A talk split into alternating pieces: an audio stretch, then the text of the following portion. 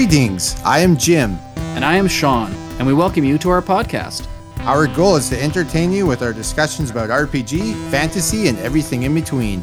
Come sit by the fire. You're safe here. We'll keep watch. We hope you enjoy 13 Sided Die.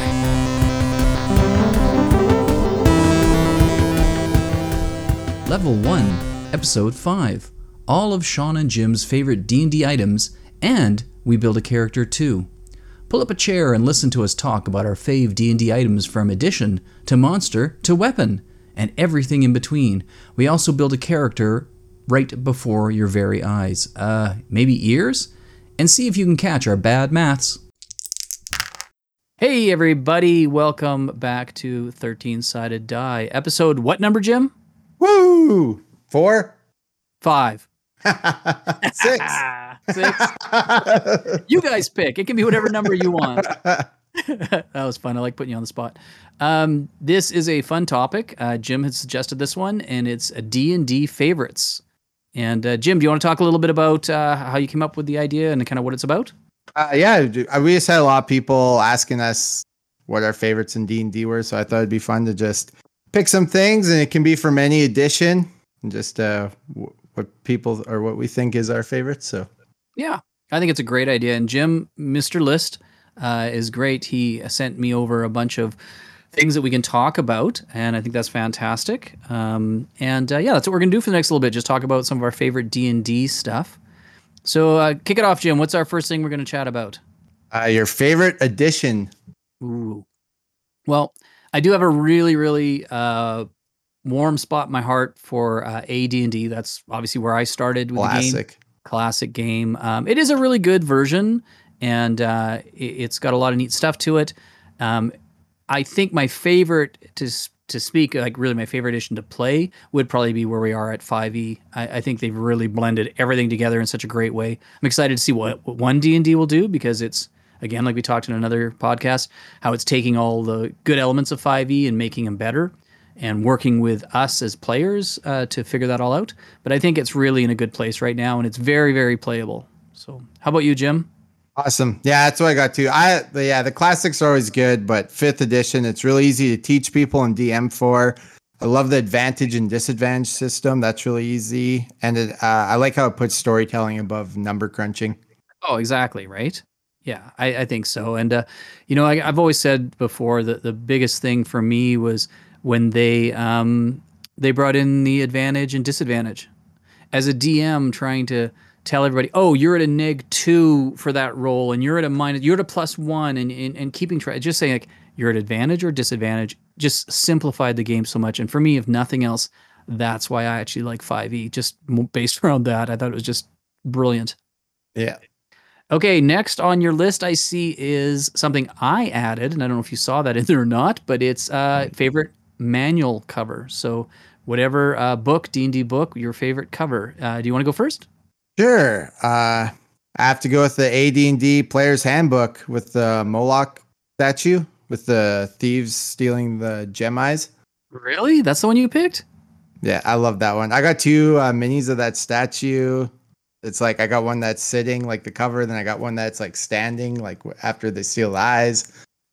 That that that's I you know I, I have to disagree because my favorite cover is the original AD&D Player's Handbook 1978 David Trampier thief stealing gems from demon Moloch statue. That's what I have written down. Oh, yeah, that that one's weird. I don't know why you'd pick that. There's that so much good art out there, Sean. Yeah, I mean, I don't know what it is, and it, you know, um, and, and the artist David Trampier is a great D and D artist. Um, you know, the original uh, DM's guide is his with the kind of the, the devil on the front. Um, he's so good, but that cover, I don't know, it isn't even the best artwork. Like, there's way better artwork out there, and I don't mean to tramp on Mr. Trampier, uh, but it is just so quintessential D and D. It's so iconic to me. The thieves, like I said, bending over, prying that eye out is so cool. Um, and so for uh, I was so happy what uh, I got to actually use that in a game. I made a little uh, statue of Moloch out of clay, put little gems in his eyes. I had a little brazier lit up with a little LED light, and I had the players go into there, and in the background behind it, I had the player's handbook so they could see that that's where it came from. And one of the NPCs was actually climbed up and pried out one of the gems. And so for me, it was this beautiful moment to bring it all to that book. So I think it's funny we both picked that one. Yeah. Well, good taste. Good taste. Uh, Uh, next one. campaign setting, your favorite. Okay, uh, I'm going to be really, uh, really lame, and I'm going to pick my own homebrew world of Ardnor. Um, I sorry, I know that's kind of a, a rude thing to do, but I over the last five or six, seven years now have just built and built and built in that world, and we've played in different time um, segments in the world, and everything. So I, I just I know so much about it. I love the world that I created, and it has become my favorite campaign setting. And uh, yeah, I know there's so many great things out there, so many amazing things, but that would probably be my favorite. Second to that, I'd probably then pick uh, the Lands of Greyhawk. Uh, Oh, awesome. Pick something, yeah. That's not rude at all because it's made for your you and your players and how you guys like to play, right? So Yeah, I, I hope that comes across. But I didn't want it to be like big headed, like, "Ooh, look what I did." But it's no, it's just we played there for so long, and we've made so much. There's so much history to it of our history. So it, it's it's yeah, it's a lot of fun.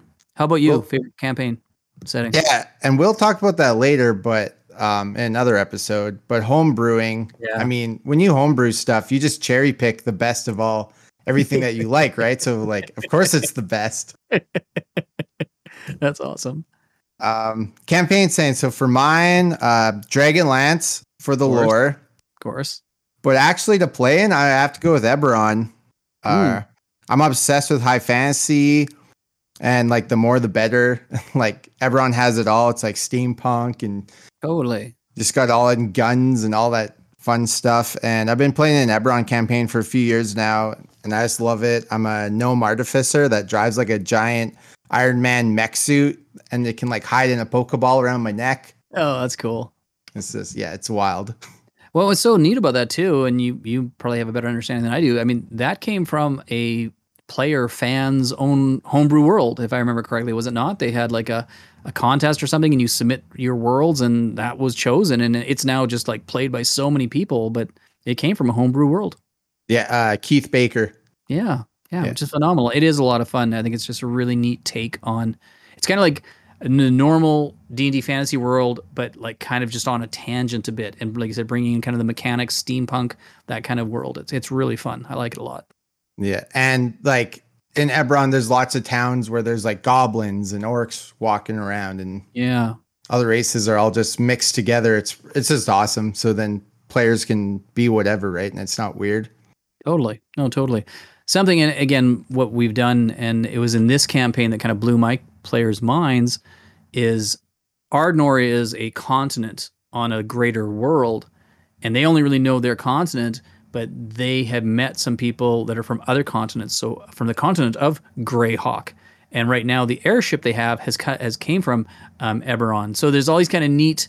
They've and I think that to me is a fun way of playing D and D is to if you have your own homebrew, but don't close the doors. I've got all the other worlds that I can pull in or send them to if I want to. And uh, it's kind of cool to do that. So it kind of blew their minds when that happened because they thought they were just in their own little world and there was more out there, which is kind of fun. So Yeah. Oh, that's awesome. Uh, okay, um, class. What is your favorite class to play, Jim? Druid. We're, we're laughing because you'll see why later. uh yeah, if you go circle the moon, it lets you wild shape into like a wolf or a bear at second level and makes you like such a heavy hitter. So it gives you like a ton of HP as well as like uh so you get the animals full HP and then when it goes to zero, you go back to your HP pool and you can do that twice a short rest. Jim, can you shapeshift into an owl bear? Uh sure you could. in the movies? Yeah. and in a homebrew world, I'm sure there's a lot of DMs that will not let you shape shift into an owl bear. That's cool. And then uh yeah, my like uh my favorite part of wild shape though is just like turning into like outrageous animals and silly situations. That's always fun. Uh turning into like a pig in a market and just running around looking for scraps or whatever. That's fun. And uh yeah, and also you can burn a spell slot while you're in wild shape to cast cure wounds on yourself. And on top of that, you can like keep concentration too. So it's like pretty OP. Yeah. Yeah, I, I get that, and I, I've seen some of my players uh, play druids and just like grow with ridiculous power. Like it's Yeah. unbelievable. So I get that. Yeah. Uh, myself, uh, favorite, all-time favorite class would be Ranger. Um, huge Strider fan. Aragorn is the best, and so I played lots of Rangers. Um, used to play a lot of Thieves or Rogues as well, are fun. But I would say something that's really appealed to me in the last few years, and I've played a couple, and uh, I like using as NPCs, is a fighter. And when I was younger, I never played a fighter in D and D. Like, why? It seemed just to be the the baseline boring um, class. But they have really beefed that up. It's it's amazing to now. Like obviously with Second Wind, Action Surge, but for me, when you bring in the combat maneuvers, and you can start doing really cool little things in your, you know, and if you tie that into an Action Surge, and it's amazing. They can be so complex uh, and I thought that was really cool. I think they've really done an amazing job with the fighter class from what it was traditionally, and uh, it's it's not a very baseline boring thing. You can do so many cool things with it. So yeah, that's kind of the one on my higher list these days is probably a fighter. Oh, that's awesome. Yeah, I uh, I always found Rangers were pretty underpowered in 5e. I, I wish that they'd beef them up a little bit. Yeah, you had to bring in the Unearthed Arcana supplement to make them a bit better. Um, because I base out of the book, they're they're they're not very good. They're they're really Yeah. not. But you know, um, and I think looking at the list, I skipped one, didn't I? Um, module uh, favorite module was on your list. Yeah. Um, my favorite module is White Plume Mountain. I've not played that. Uh, it's pretty awesome. I played this as a one shot on Thanksgiving a couple years ago. It took us 15 hours, start to finish. Uh, we had a supper break in the middle. Uh, it's set up almost like a carnival ride in some spots. You know, it's just uh, spoiler free. It's like just a good story hook to start it off. Amazing NPCs, magic weapons, traps, puzzles, you name it. Like it's got it all. Uh, it's originally an AD&D adventure that was published in uh, 1979, but so good they re-released a few times, and it's Cool. even in the Tales of the Yawning Portal 5e book. So Oh wow, dude, that sounds amazing. I'll have to check it out. yeah, it's awesome. What about you? My favorite is a really great bad module, uh, and it's AD&D Temple of Elemental Evil. Ooh, Came out in 1985. Uh, it is ridiculous. Like I remember we played this back in the day. It I think it's from. It's the idea is you start at level one and you by the time you're finished you're level seven. Like that's how big the stupid module is. There's like layers and layers of all these different levels of the the actual temple, and the maps for 'em are ridiculous. Like literally like 70 different rooms on a le- on one level you have to go and connect through, Wow. and it's it's it's, it's so much. What's we wound up getting a, a renting like a little house nearby for our players, and then every day they'd get up and they'd walk to the thing and go down. It felt like you had a you know like a time card, ching ching, punch in, go down to the go down to the, the you know down to the dungeon, go check it out, do some more exploring, come back out, ching ching, go back home. Yeah. Um, it's it's really fun. It's really it, people complain that it is just really too much in a way, and um, yeah, it, it was fun. Uh, but the other one that I want to mention, uh, it's called The Secret of Spiderhaunt, and it came out for second edition. You can play any module. If you take an older module, you just have to do some conversion into your edition that you're in. So it might be a little bit of work, but all modules still the stories are great. Uh, it's from 1995, second edition, and it's uh, it's the second part of a three-part uh, trilogy about a gentleman named Randal Morn, and uh, it's really really cool. It has a really neat story. And in our previous campaign, um, in my homebrew world, I did work in a couple of modules into it. If I didn't really have time to flesh something out fully, or I wanted to do something a little different, I'd play uh, a module, and I worked this one into it. And the character Randal Morn became a f- pretty prominent character after this in our storyline, which was kind of fun. So he appeared in a number of other places along it. So it was kind of fun to take somebody from a module and make him a fairly prominent person. So, anyways, I'd recommend that one as well. Cool. Uh, that first one you're talking about, the Elemental Evil, Yeah. that kind of sounds a bit like Undermountain. You ever play that one? No, Oh, that one's supposed to be. This is like super mega dungeon, right? yeah, this is totally just like a dungeon crawl to the nth degree. It's it's it's almost too much, but Yeah. There you Oh, go. that's awesome. It, yeah. just get, it gets kind of boring. Just keep going back and forth, and like to go from level one to level seven, you're talking so many games in the same place. Uh, I think they thought it was really cool, but in some ways, it does just be kind of come a bit boring doing, feeling like you're doing the same thing, at least in the same place over and over. But yeah. But as a DM, you could spruce that up easy, right? That's the thing. Yeah, it's all about how the DM does it. So Yeah, put that magic wizard in there that's on every floor that has his magic Exactly. shop. Exactly. you kind of unload your bags or the magic camp that they can set up, you know? Yep. Yep. You got it. Yeah, awesome. Uh, Uh, favorite race? Okay. You want me, you me to go? You go. Uh, you go. Okay. Uh, was always Elf. Elf was always my favorite race. I played elves so much, uh, and I'm finding now though I'm leaning more towards humans. I'm fi- which again is that baseline thing, but humans are actually quite amazing to work with. Uh, currently in the campaign that I'm playing, and I'm I'm a halfling, which is kind of fun. I haven't Oh, played awesome. a, yeah, I haven't, I haven't played a halfling in a long time, so it's kind of fun. Prior to that, it was a Warforged from the Eberron, and I oh boy, I'd play a Warforged again immediately. They were they were awesome. I really like that as a race. Oh, yeah, they're so much fun. They don't have to fun. eat or sleep or anything. No. So, no, no, it was really interesting character to play. yeah. What about you? Favorite race? Orc, baby. That's uh you, you gotta use the Eberron uh books for that one. That's when they brought in the like official orc race. But I've always just been a huge fan of orcs. I love how they just look so badass. And they start off with plus two strength and plus one con. So, you know, That's you're a monster to begin with. So That's cool. It's neat how it's changed so much where it went from being the villain to being can be a hero now, which is kind of cool. yeah, I didn't care before. I just I just played orcs anyways. So just, every time I went to town, I'd have to put up my hood and hide my face. That's fun. That's fun. And again, like that creates a whole bunch of stuff to a story, right? And having to do neat stuff with the character. yeah. Very cool. Uh monster, is that the next one? Yeah. All right, you're up first. Favorite monster? It's an easy one. Mimic. Mimic. It's just it's a dungeon master's best friend, right? Like a Yeah. just I thought you were gonna be mimic or beholder. I wasn't sure which one you were gonna say. Yeah, beholder. I like beholders. They look cool, but mimics as a monster, I just I love that they can literally be any mont or any item. Yeah. So any item in the game can be a monster. You can make them tiny or huge. It's such a great way to make a party of murder hobos turn into like a careful paranoid party. That's awesome. Yeah, they are pretty cool. love it. What about you? Uh, the Boule or Bullet, depending how you want to pronounce it. Uh, super old. I mean, you can look in the player original player's handbook, and there's a picture of him in the first couple of pages trying to drag somebody out of a tree.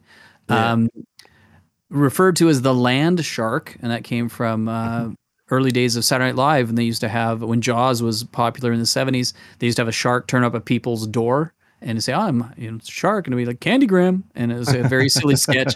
And so they loved that, and they started calling these guys land sharks. And so the boule digs underground, but it can move like a shark through dirt, as a shark would through water. Crazy, a lot of teeth, really neat. Um, I love the idea that they can very quickly retract into the ground and get away from everybody.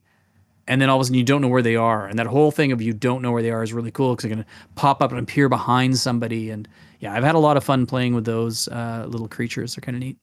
Yeah, they're always terrifying when you're low level So party. Yep, so terrifying. And and some some of the players I'd have that they could maybe, if they have a high perception or something, they could maybe feel like the tremor of where it might be to try and track it, and one think maybe have an idea of where it's going to pop up, and that's always fun to let the players you know work with that kind of stuff. So yeah, kind of fun. But uh, no, those are kind of cool monsters. Yeah, and it's uh tremors, you know. It's, Yeah, exactly. awesome. It's tremors. yeah. That's our Kevin Bacon connection for today. Yeah. uh, favorite spell. Mine is unseen servant. That's cool. This is a this is a tricky one for me. I was looking through the spells. I was like, "Ah, I don't. It's so hard to choose one, but I just love being that character because if anyone that doesn't know, unseen servant uh, it creates a invisible, mindless, shapeless, medium force that performs simple tasks, and yeah, you can just tell it to go cook or clean or open doors or whatever. Right? It's just it's basically a ghost you can con- control for a little while. It's just I don't know. It's hilarious for role playing.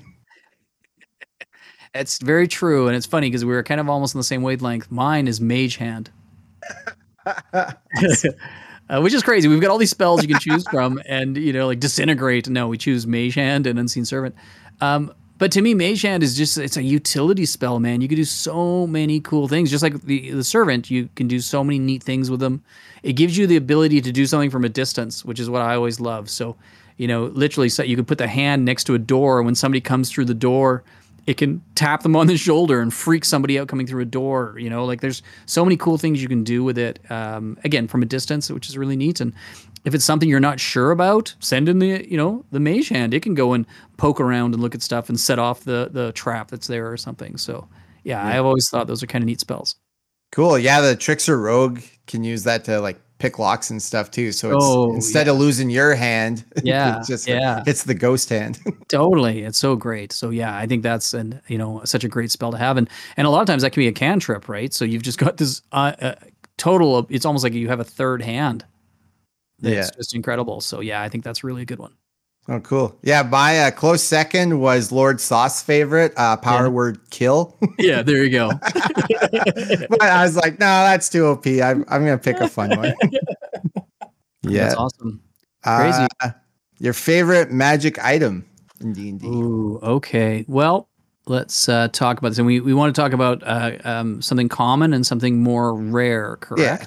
Yeah, okay. So this is a homebrew item that uh, I will talk about, and it's something that I made up. It's called the the bag of everything you don't need twice a day.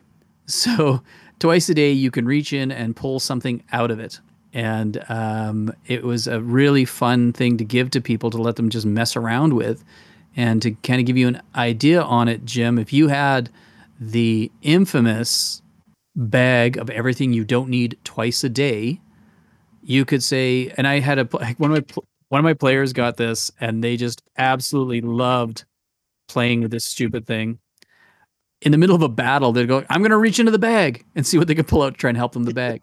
so, in the middle of a fight, you reach in and you pull out a shovel. There you go.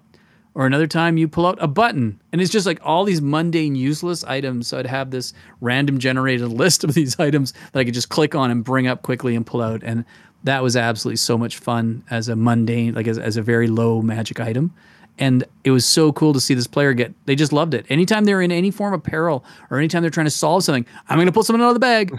and all the players would laugh and they'd pull something out. And I don't know how many times that stupid thing would wind up helping them. They, they would come up with a whole narrative of how this button was going to save them.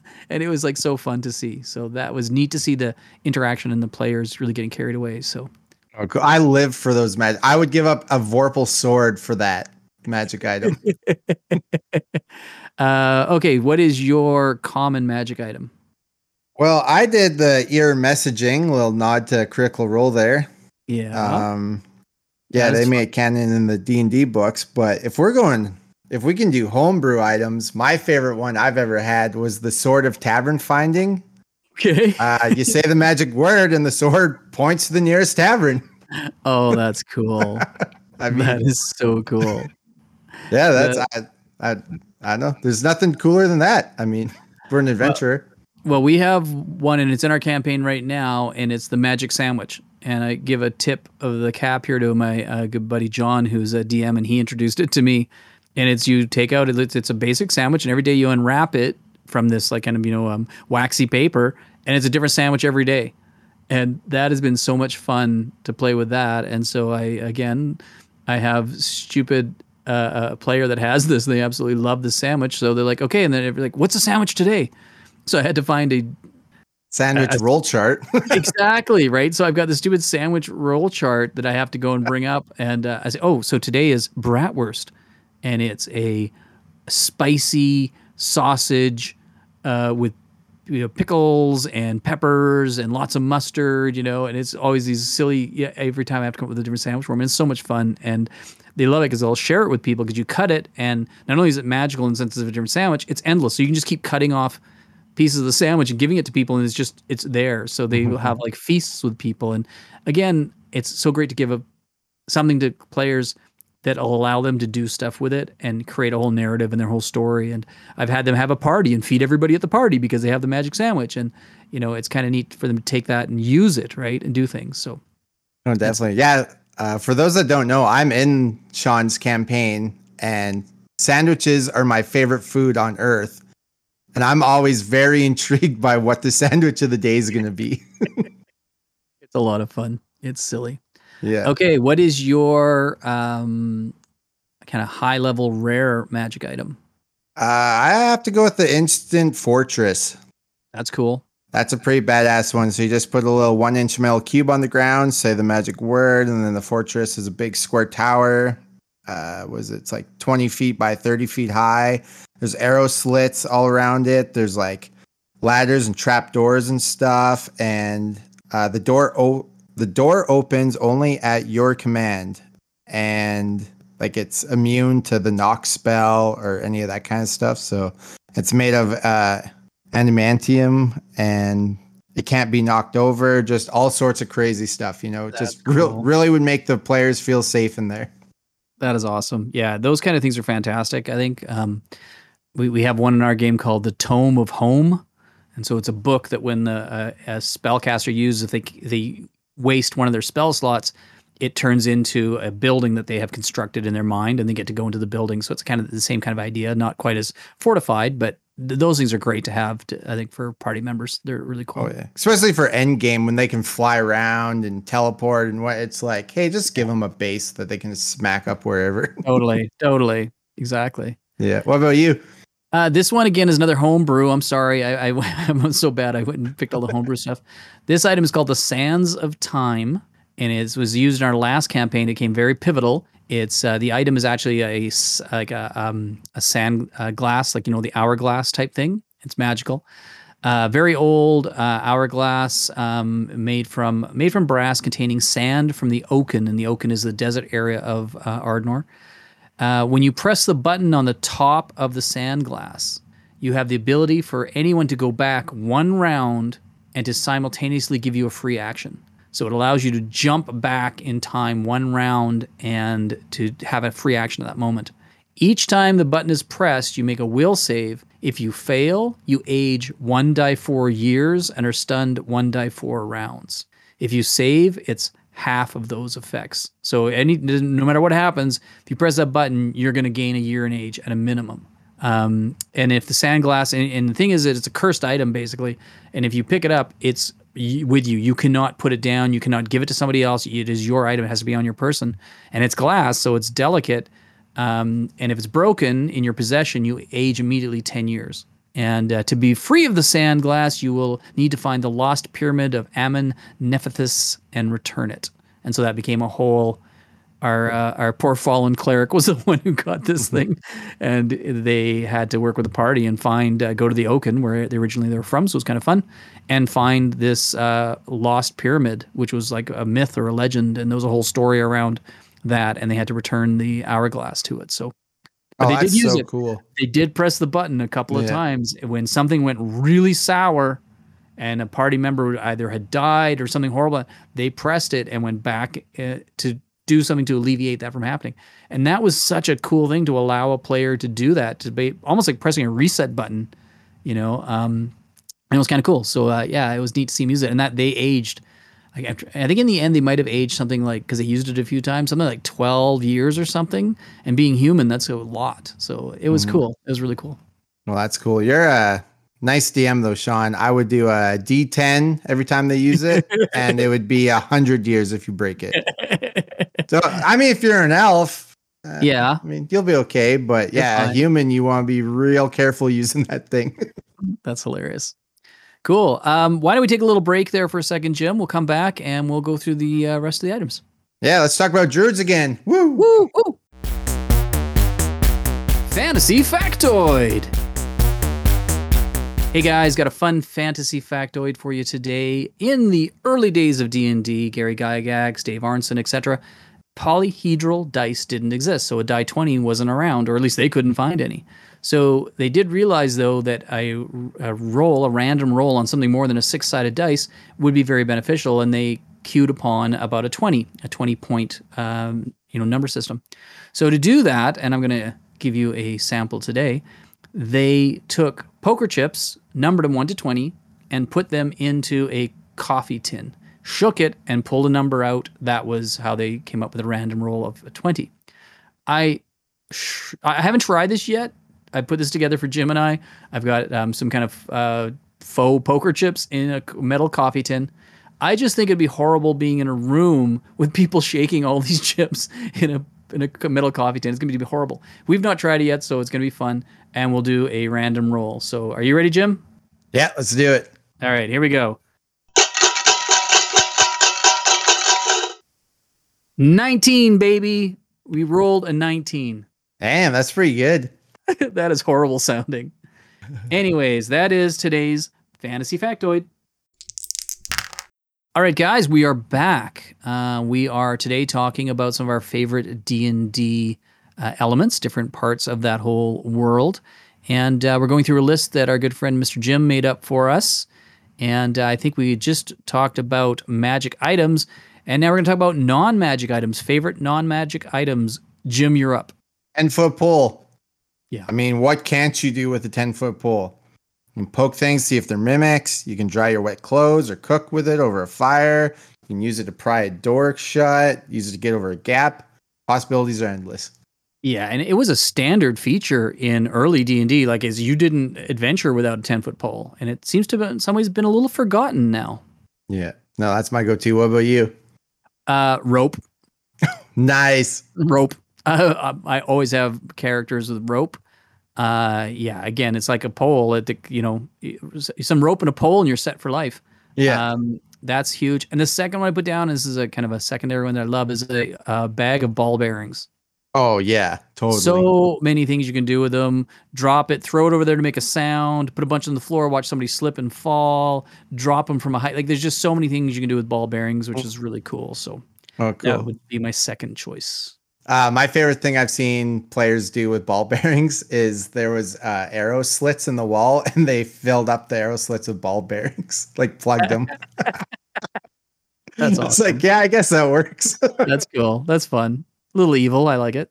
yeah, so that's a challenge to any of you uh, dungeon owners out there that me and Sean, with some rope and a 10 foot pole, we can make it through your dungeon. Yes. Nothing else. Yeah, nothing else. Uh, okay. Uh, weapon. Favorite weapon, Jim. I gotta go with flail. I just Mm. I love how they look. It reminds me of paladins and clerics, which to me are like the ultimate heroes in fantasy. Yep. I just I love it. They're it's like nunchucks almost, but more medieval. That's cool. I get that. Yeah. What about you? Pole arm.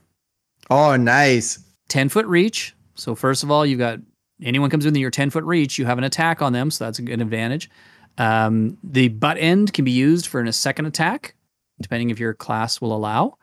And here you go, Jim. It's like your non-magic item. You also have a pole to poke with. So Mhm. there you go. It's a two in one. Yeah, I got Goliath Barbarian that that's his weapon of choice. So They're- they're definitely understand. Yeah. Yeah, and if you get into it and take like pole arm master as uh, uh, you know as a feat or whatever, like forget it. You start, you, it's incredible, and that that reach is what really does it because you know again in original old D and D it was very common. Dwarves always had pole arms, very common, and you got that extra five foot reach. And again, I don't think it's used all that much, um, but people who use it have a big advantage when they use it. So Yeah. there you go. Awesome. What do we got next? Uh your favorite place to sleep in D&D. Okay, you're going. You're going first on this because I, I want to hear what you say. I'm kind of a little lost on this one. Uh I just gotta say, like in a safe camp of a trusted NPC. Okay. I just love the campfire banter. Always feels good to have those like safe nights of rest in like such a whimsical fantasy world when there's so many like supernatural dangers all over the place. Yep. Yeah. Yeah, I, I get where you're going. Um, I, I feel that, and this would be my one complaint probably about uh, 5e, is I feel they've made it even easier to travel great distances. Mm. So Yeah. I actually nerfed it in my world. And if you're a druid and you take your, was it tree stride? Is that what the spell's called? We go through the trees. I made it, you can only go a certain distance. You can't just bamf to another tree on the other side of the world. Um, travel to me is the best time for players to learn about each other, to uh, have things that happen along the way. And if you remove all of that and all of a sudden you're just like, boom, you're right where you need to be, I think you've lost a whole bunch of stuff. There's something magical about having characters sit around the campfire, having them talk to each other, post watch.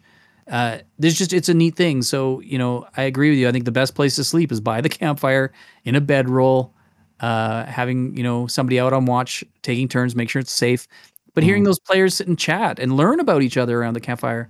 So I, I'm a fan of not having spells that removes that from the game. And uh, yeah, I don't know if my players love or hate me for that, but uh, I think it's really important to have that. No, that's awesome. Yeah, because I know some people they like love the taverns. You know, they always want to Yeah. hit up all the different ones, and they're spending extra money to stay at the fancier taverns. And Yeah, yeah, yeah, totally. Yeah, I like it roughing it roughing it out in the wild. I think is the best. Yeah, totally. Awesome. Um, all right. What's your favorite D and D trap? Um. Okay, that's interesting. I think for me, because there's so many, but my favorite thing is not so much the trap, but the element that makes the trap. So my favorite things are tripwires and pressure plates, because those open the door to so many things. Like if you don't see the tripwire, an alarm is set off. You know, it shoots darts at you, kind of an Indiana Jones thing, or it creates a pit. The pit opens up below you. Like I love the idea of tripwires and pressure plates that are um, it's very old school D&D and it just allows you to create anything you want from that. So for me that's kind of more my direction. Cool. Yeah. How about you? For, for me, are you familiar with uh, Grimtooth's traps? N- No, I'm not. They're like encyclopedia. They're huge Oh, okay. books, and they're Okay. just full of traps. I used to do Trap Tuesdays on Instagram, where I take a Nice. picture of each one and stuff. And I remember one in there, and it still gives my players the heebie-jeebies. um, so it's a rope over the pit trap, yeah. right? So you just you have to swing over it over the pit with a rope. Easy enough. The thing is that the pit's not actually the trap. The rope has barbs sticking up on it. Oh, no. So then when you grab it, cuts your hands, and then you fall into the pit trap. Oh, that's brutal. Not nice. yeah, it's uh it's definitely one of their like weaker traps Yeah. because there's some pretty brutal ones in those books, but um it's just one that no one's gonna expect, right? They see the rope, they're just gonna run and jump and grab it. Yeah. Yeah. Yeah. That's really cool. Yeah, I Yeah, can see so- that. That's fun. Um, something we don't have on our list, and I thought maybe why don't we just kind of like freewheel a little? Um, what's your favorite environment to play in? Like, do you or DM in? Do you like like things from say desert, dungeon, forest, mountains? Like, what kind of environments do you like to either build a game in or play in? My favorite environment to DM in is I'd have to say like towns, honestly. I love towns. Yep. Uh, Um, but other than that, probably forest. Yeah, I just I I love the like shopping and NPC Yep. aspects of the game. That's always my favorite. So No, but- totally. I get that. A huge part of our campaign right now is while they're stationed in a town, and a lot of it goes from like being in town to town. But I agree with you. I really do enjoy like forest. I think there's so much in a forest that you can work with, uh, and the forest could contain anything. You know, yeah, it's pretty definitely. cool. Awesome. Mountain, mountain stuff's fun though as well. Uh, mountain and into caves and that kind of thing. Um, some great AD&D books out there too, like Survival Guide and Wilderness Guide, those kind of things. Uh, again, doesn't matter if it's not the version you're playing. If you pick up an old D&D book from any version, you can learn stuff and apply it to what you're doing now 100%. Oh, definitely. Yeah, uh, mountains is my favorite terrain in real life, so I live in them. But it's always fun in D and D, you know, and then you can always throw that in, or if you need to slow down your players, throw desert in there, some Yeah. quicksand, some mirages, you know. Totally. Uh, Jim, is there anything we haven't really discussed about D&D favorites? I know we've got everything on your list. Is there anything that comes to mind? Uh, favorite dice to use? That's Oh. not that's not a D twenty. That's funny. For me, um, the two things are I have, I'm going to hold them up on screen so Jim can see them, but none of you can. Uh, I have a lot of my old original uh, AD&D dice from my basic set from when I was a you know young, very young teenager in the 80s. I've had those dice kicking around for years, and they're all battered and beat up. But uh, my favorite dice probably is this silly thing, and I stole it from my sister when she was little, and it was a cheap little jewel that hung off a necklace type of thing. And I put with uh, liquid paper a one and two on both sides, so it's a two-sided die, which I thought was kind of fun. Which is really just a coin, but it can be a die. Yeah. And uh fun fact about that, Sean picked my one of my recent Yeah. tattoos with that dice. We we did, didn't we? yeah. yeah, poor Jim got a mermaid because uh, I I rolled poorly. Yeah. It's awesome. It's a cool tattoo though. Hell yeah. What Uh, about you? What's your favorite die? I gotta go D four. Yeah. They're just fun to roll. They look like little caltrops, you know. There's a hu- huge controversy about the D4s in my group, though, and it's uh, D4s are done differently. So there's either Mhm. when you drop them, the number is at the top of the peak and you read it on all the sides at the top, or it's at the bottom at the base. And there is really only one correct answer to what is a Yeah. correct D20. And what is that, Jim? It's at the top. No, it's not. It's at the bottom. no. Not at all. I knew you were gonna say that. I I actually break, throw away, crush D20 D4s that are numbers at the top. I just don't agree with them. Freeze, Yeah. Uh, put them in the freezer, then smack them with a hammer. They, they don't they don't exist in my world. they are Yeah. evil. Yeah, I, they got to be all on the bottom. Awesome. Uh, yeah, email us at crystalball at 13sideddie.com and let us know if you're uh, on the top or on the bottom sort of D&D player. That is awesome. Uh, cool. I think that is probably everything for this topic. It was a it was a good one. Thanks, Jim. I really enjoyed yeah, that. thanks. I, was, I liked hearing all your stuff. Yeah, I appreciate you putting the list together. And like you said, that was uh, some people who had um, asked for some things. There's we've got a few listeners out there that have been very generous and given us some ideas for episodes, and we hope to uh, do a number of them. And yeah. Uh, yeah, very excited about that. If you guys want to stick around, we're going to do a new segment coming up here right away, and we're going to build a character. Woo! Woo! See you there. Character building. Hey, everybody. Uh, we are here on a new segment. We've not done this before, but we're both pretty excited to try it out and make fools of ourselves.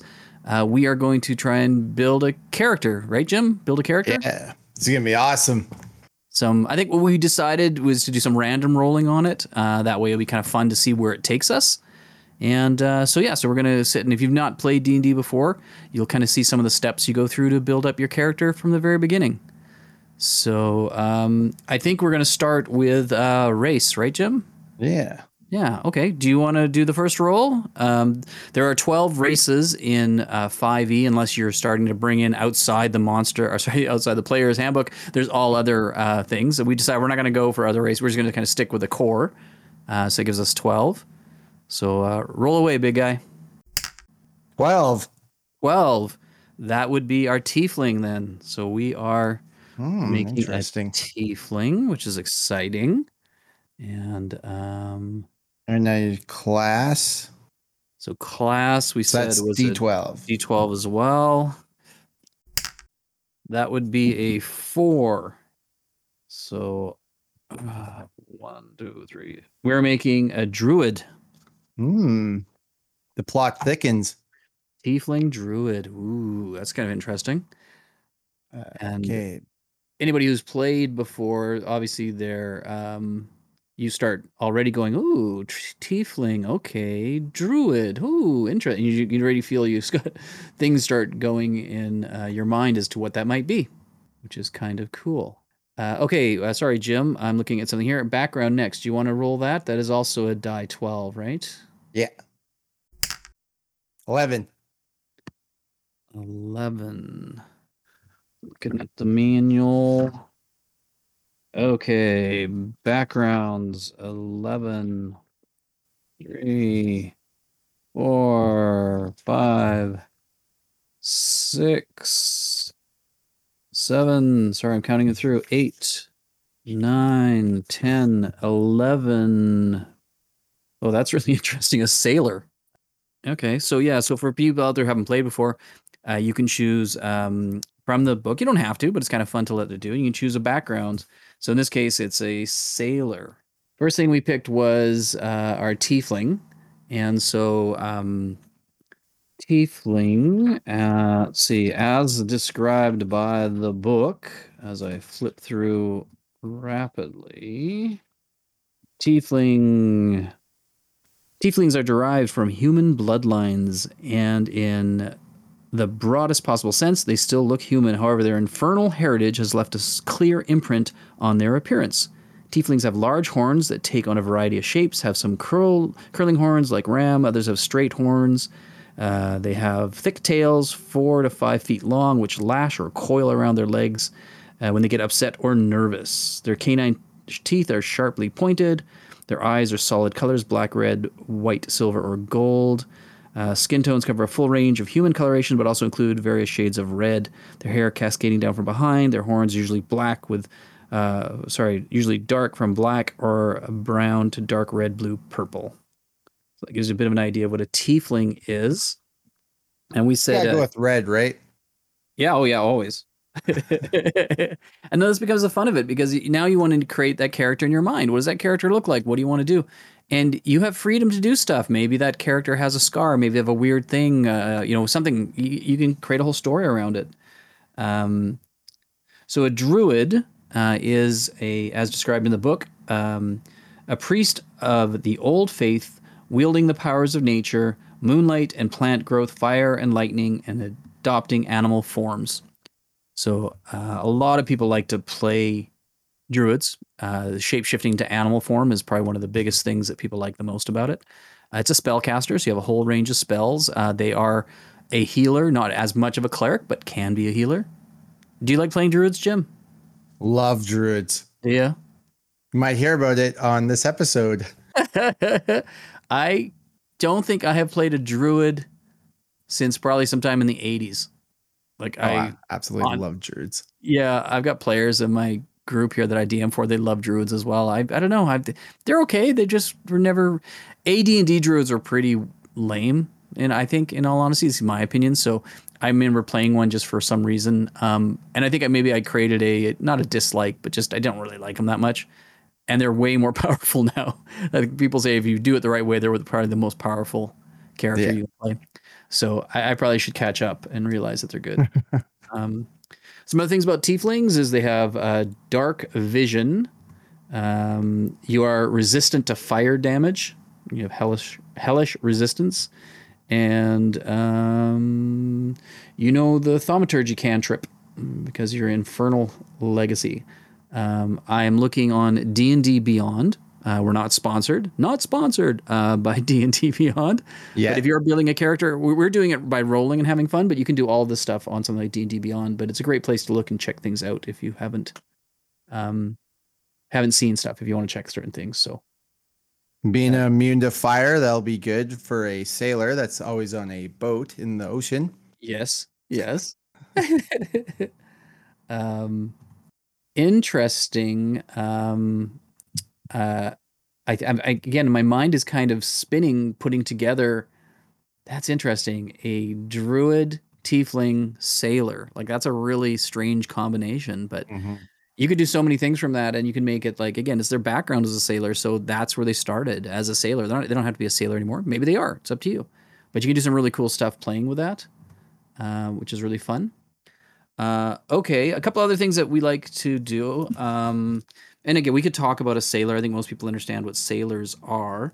But what is really cool about the uh, player's handbook is um, there's a whole bunch of things you can roll in here for certain characteristics. Some people really have a good vision of what their character is. Other people don't and need a little bit of help. And then some people also like myself. I like to be forced into certain things. I like fate to determine th- certain things about characters.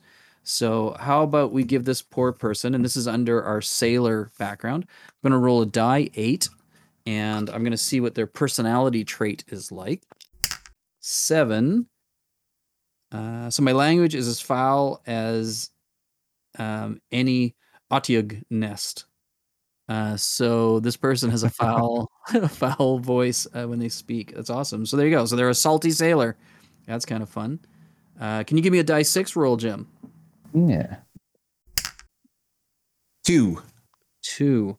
Uh, okay, so their ideals fairness. We all do the work, so we all share in the rewards. So it's a bit of a, a lawful type thing. They believe that's a very pirate code, right? Mm-hmm. I mean, historically, uh, pirates were uh, better aboard a pirate ship than it was aboard a merchant ship or a uh, ship of the of the navy. They were far more fairer on a pirate ship than they were in the other. So, um, okay, I'm going to do a die six roll. That's a one. So bond. I'm loyal to my captain first. Everything else second. So this is a loyal person. That's cool.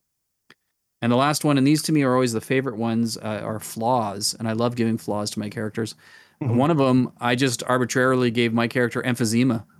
And so every day I woke up, I had to roll a, a percentile dice, and I made it a 30% chance that that day I'd have a, an emphysema attack. I would cough a lot, and everything I did was at, a, I was at um, either a minus two or a disadvantage. I can't remember. It was something stupid. My DM's going like, what's wrong with you? and, uh, but it's fun. I think it's really cool to add that into a character to give yourself flaws. Anyways, you can roll a die six. Jim will see if this person has a flaw. Two. Two. Uh, I'll say anything to avoid having to do extra work. So they're loyal Lazy. to their yeah, lazy. They're loyal to their captain. They uh, are have a salty mouth, and uh, they agree in fairness, but they're kind of lazy. So there you go. And and like I said, if if you are not if you don't have a vision in your mind of what your character is, this can really help help you develop it and kind of go that way. So what I'm thinking right now, they're lazy, they're druid. They talk they talk to the fish. That's why they're a sailor and they get the fish to do a lot of their work for them. fish, octopuses, you know, That's cool. I like it. octopi. Octopi. Lots of arms do lots of work. Mhm. we're going to roll up some stats. So, um, very much, if anyone hasn't played before, very much like in a say a, a video game, your character has different abilities uh, that they, you know, like maybe how strong they are, uh, what's their, I and we call it in D and D dexterity, like how agile they are. And we're going to roll up uh, this person's stats, and then certain stats are better for different classes. So we're obviously going to take the best of these numbers and apply them to what's good for a druid. Uh, we'll do that in one second, but I do have something that I'm going to throw at you guys. It's a little crazy. Um, sometimes when I, uh, in the past when I played uh, as a DM, and I've had some players that were not familiar with the game, and they weren't quite sure how to develop their characters. So I created these lists, and this is a homebrew stuff, and I gave them a chance to roll on special abilities and to roll on special negatives. So um, I think we talked about this uh, in one of our previous uh, podcasts, but we're going to do it with this character. So Jim, if you can roll percentile dice, and we'll find out what special ability our druid friend has. 46. 46. So on my chart, 46 says, ooh, invisibility. Like the spell, but able to attack for one round. Because they're lazy. They like to turn lazy. invisible. You do. and they can hide in plain uh, sight on the ship. totally. That is a really cool thing to get. That's pretty cool. Jim, you really wanted to get 45 because it Oh. was the intelligence of Raistlin. there you go. Uh, okay, so then if you can roll another percentile, the way I have this set up is that you do get a bonus, a really cool bonus, but you also get a negative applied to that. So um, 44. 44, um, hapless healer. You think you have a, the natural power of healing. Sadly, you don't. But take heart. There's a 40% chance of a placebo effect takes over and you're successful. Your amazing healing gives 1d4 hit points back. Because they're a druid, I don't know if we would apply that. That to me, that just sounds so counter. It would be a very hard character to play. So roll again and we'll choose a different one. 28. 28. That's a good number. Facial scar, minus one charisma mod, negative reaction from people. So you, um, yeah, you have a, a scar on your face, and it does give negatives to people interacting with you. So you don't have to do this. This is a little flourish, a little flavor. Um, I found it to be very interesting in our game, and it, it really helped people create some really interesting characters right out the gate because they got to, to go kind of to you know to figure out and play with it. So And they uh, got the scar because they were sitting invisible on the side of the ship and they got a hook to the eye or to the face because they no one could see them. Uh, so you can see how Jim Jim goes. It's fantastic. Uh, okay, so before we do stats, one other thing we're gonna do quickly, and we're just gonna roll a couple of rolls, and it's in the handbook. And I love this table. It's the trinkets table, and they're just silly nothings, but it gives your uh, again, it builds something to your character and to why they have that. So I'll make the f- one roll here, and we'll let Jim make a roll in a second. So percentile roll forty one percent. Let's see what forty one gives us. Uh, a scrap of cloth from an old banner. Hmm. And what these are really, um, to me, is that if you've rolled these things, you have these strange items on you, it's like a hook for the DM to play with. So if at some point in the game, a DM might say, you know, you're looking at a, a big banner on the wall and, you know, it, it doesn't quite make sense. You can't quite figure it out. There's like, it's almost like there's a piece missing. And then maybe that character goes, wait a minute, I have a piece of a banner. And they take it out and they put it on there, and lo and behold, it is the actually missing piece, and they can figure out what the banner says, and they can proceed to the next thing, or you know something like that. It can be these really cool things that you, as a DM you can work into the plot. So, okay, Jim, if you can make a roll, we'll roll on the other trinket table and see what else. And those are uh, story hooks you were talking about, not the hook that the tiefling Not the hook. face. Yeah. No, not not the scar Yeah. hook. Yeah, you got it. Uh, Right on. And what do I roll? Say Uh, percentile. 100. Whoa. Okay, we have to. Okay, zero zero zero. Yes. Is that 100? That Is is a hundred. okay. Yeah. Yes. Wow. Okay. there's some arguments about that. So Yeah, I call that a hundred. yeah. A metal urn containing the ashes of a hero. That's kind of cool. All right. So, you know, you see very quickly, guys, that, you know, in a couple of minutes here, we've thrown together, we have a tiefling, and they are a what, Jim? Druid. Druid. They have a background as a sailor. They have salty language. They're loyal. They're lazy. They're fair. They have an amazing ability to turn invisible, which as a DM, you'd want to, I don't have it written down there in that, but you want to cap how often they can use that. Maybe it's once a day or something. Like, yeah, we don't want to make it insane. Uh, they have a scar on their face, and they have a scrap of cloth from an old banner, and they have the urn with the ashes of a hero. So, boom, look at that. Like right now, I'm hoping everybody listening is envisioning this character. And we've kind of described a little bit of tiefling. They've got horns and usually long hair and a tail. And so you start putting all these pieces together, and your mind starts forming a visual and also a, a character visual. Like what do they what are they like? What you know, hopefully that salty language really resonates with people and you'd have fun playing that. Um, and uh, yeah, so that's kind of uh, that that first to me the big main part of grabbing who that that character is. Uh, should we roll up some numbers, Jim, for our stats? Yeah. So Jim and I talked about this in advance. There's lots of different ways of rolling up. Um, it's based on kind of 18, three sixes being kind of your your you know your max idea, and um, the way that uh, I like to do it, and Jim uh, agrees, is to roll four six sided dice. You pull the lowest one out, and then you total up the other three dice, and that becomes your amount.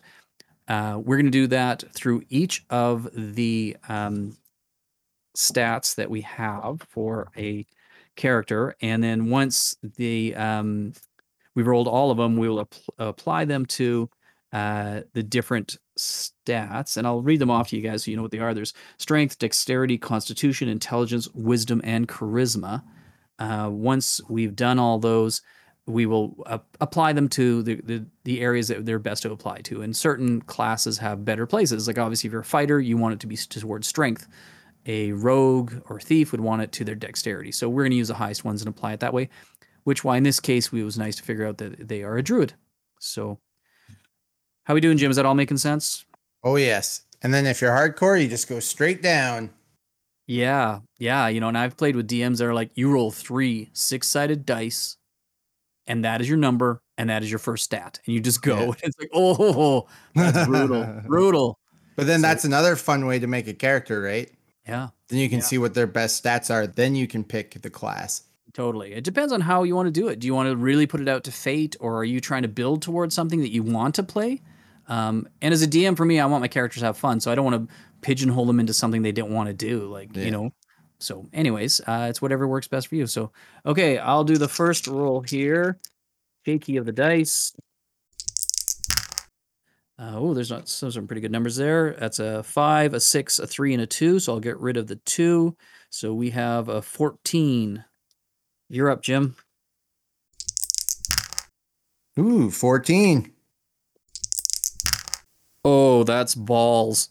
It's all ones, four ones. so it's a three. Wow. All right, you're up, buddy. Uh, 16. That's better than three. Uh, that's a bit better. That is a 16 as well.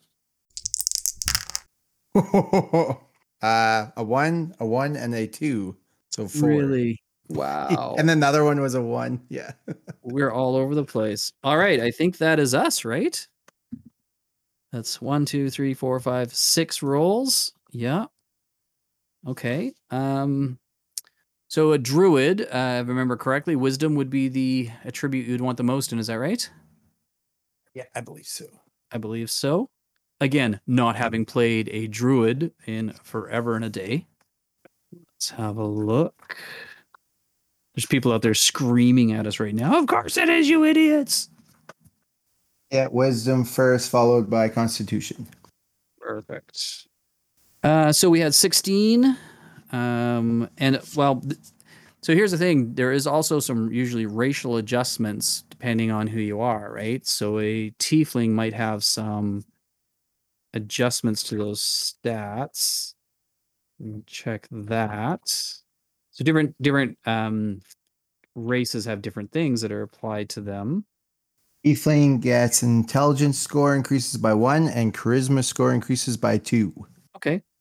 So intelligence plus one, charisma plus two. Now, the knowing that you might not put your highest one into one of them because you can boost it with one of those or whatever. So neither of those are predominant for being a druid. So uh, I don't think we have to be too too concerned. Uh, so obviously, wisdom being our highest, we can take our 16 and put it there. And Jim, you said the other one for that was Constitution for a druid. Was that right? Uh, for the yeah, Yeah. So that's maybe our other 16. So now we have to make some decisions because we have a three and a four. So this becomes really fun. You, again, do you make a character that it's their strength is three? Like they're super, super weak, but they have a pretty high wisdom. So maybe they're really good at casting spells and doing that stuff, but they are super weak.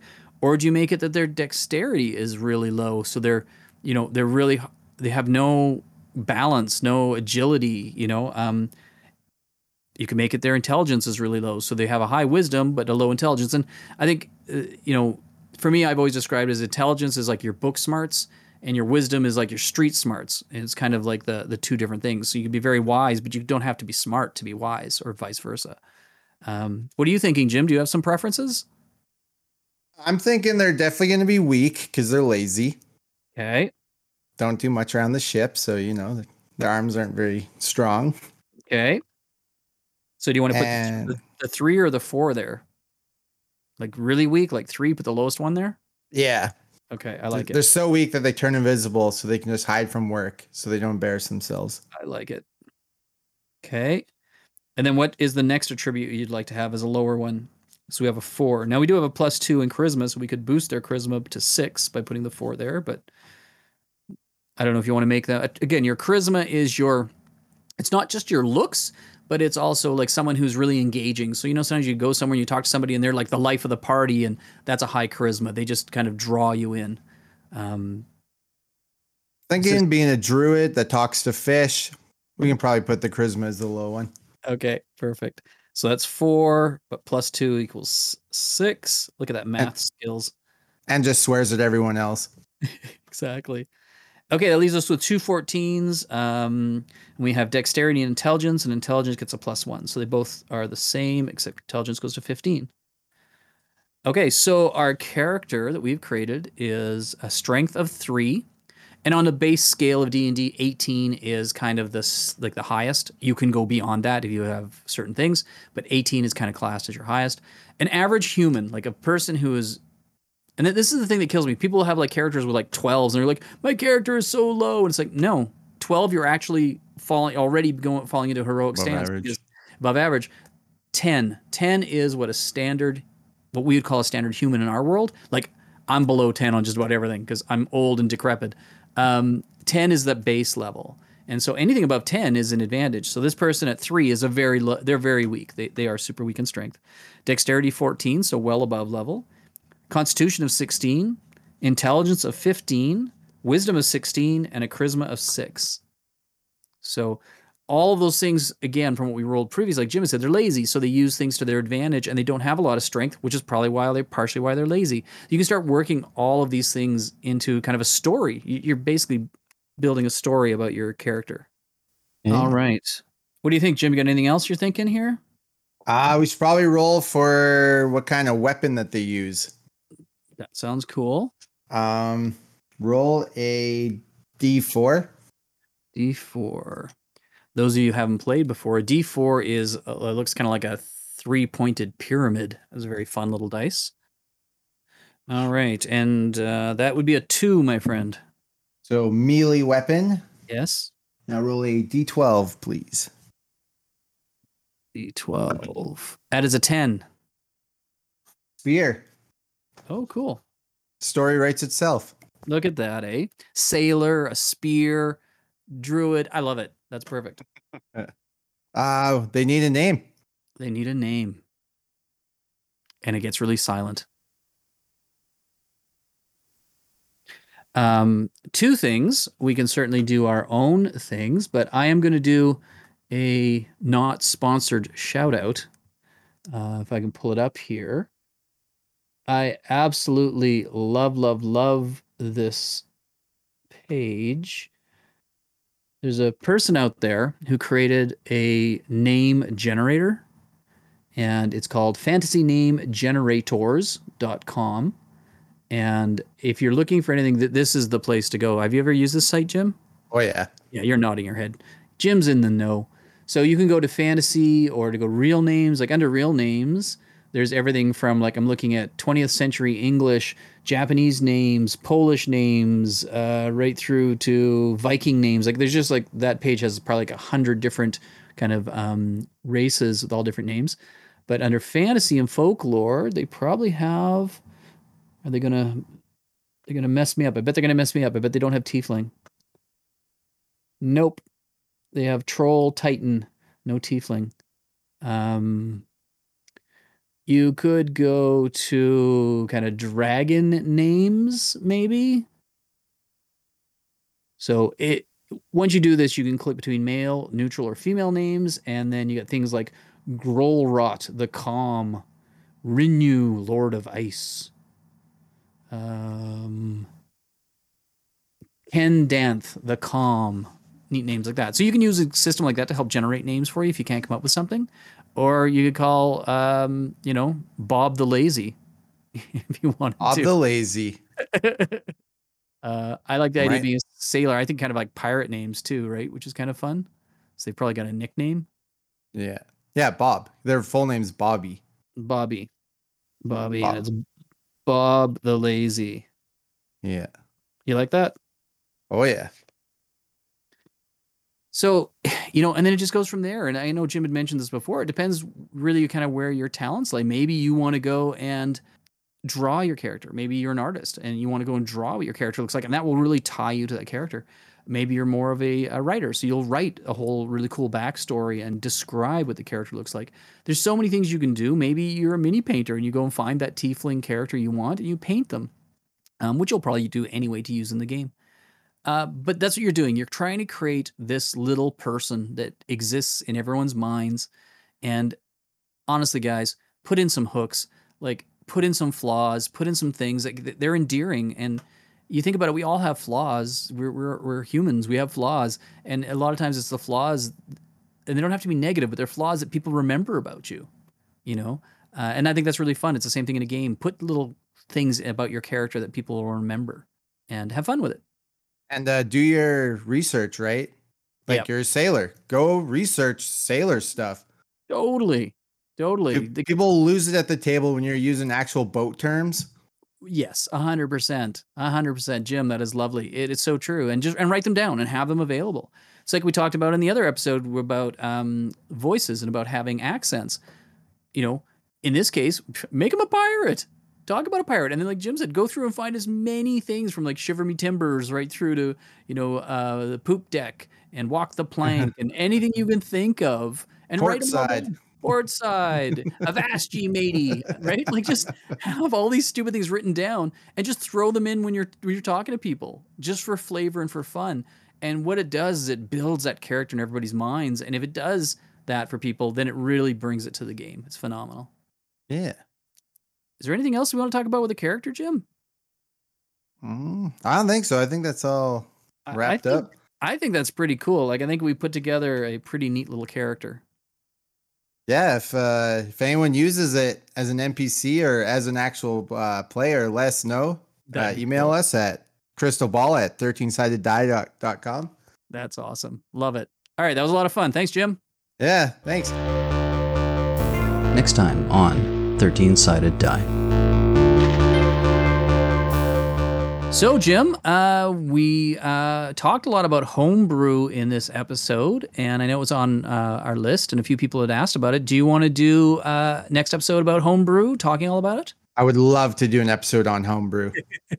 I think it'd be fun. There's so many components to it, so much. And I know some people are very intimidated about going down that road. So maybe we can help alleviate some of that and chat a little about that stuff. Does that sound cool? Hell yeah. Yeah, I love homebrew. I find it's easier to run than the written modules, honestly. So Yeah. Yeah, people, and not getting into the episode ahead of time, but people tend to think that uh, modules are quick and easy, and they actually modules take a lot. If you do it well, you should you have to read the whole thing through, know everything that's going on, and understand it all. It's actually a lot of work, uh, and sometimes homebrew can even be easier than that. So yeah, but we'll talk about that next time on Thirteen Sided Die. So excited! See you guys. Yeah, bye bye.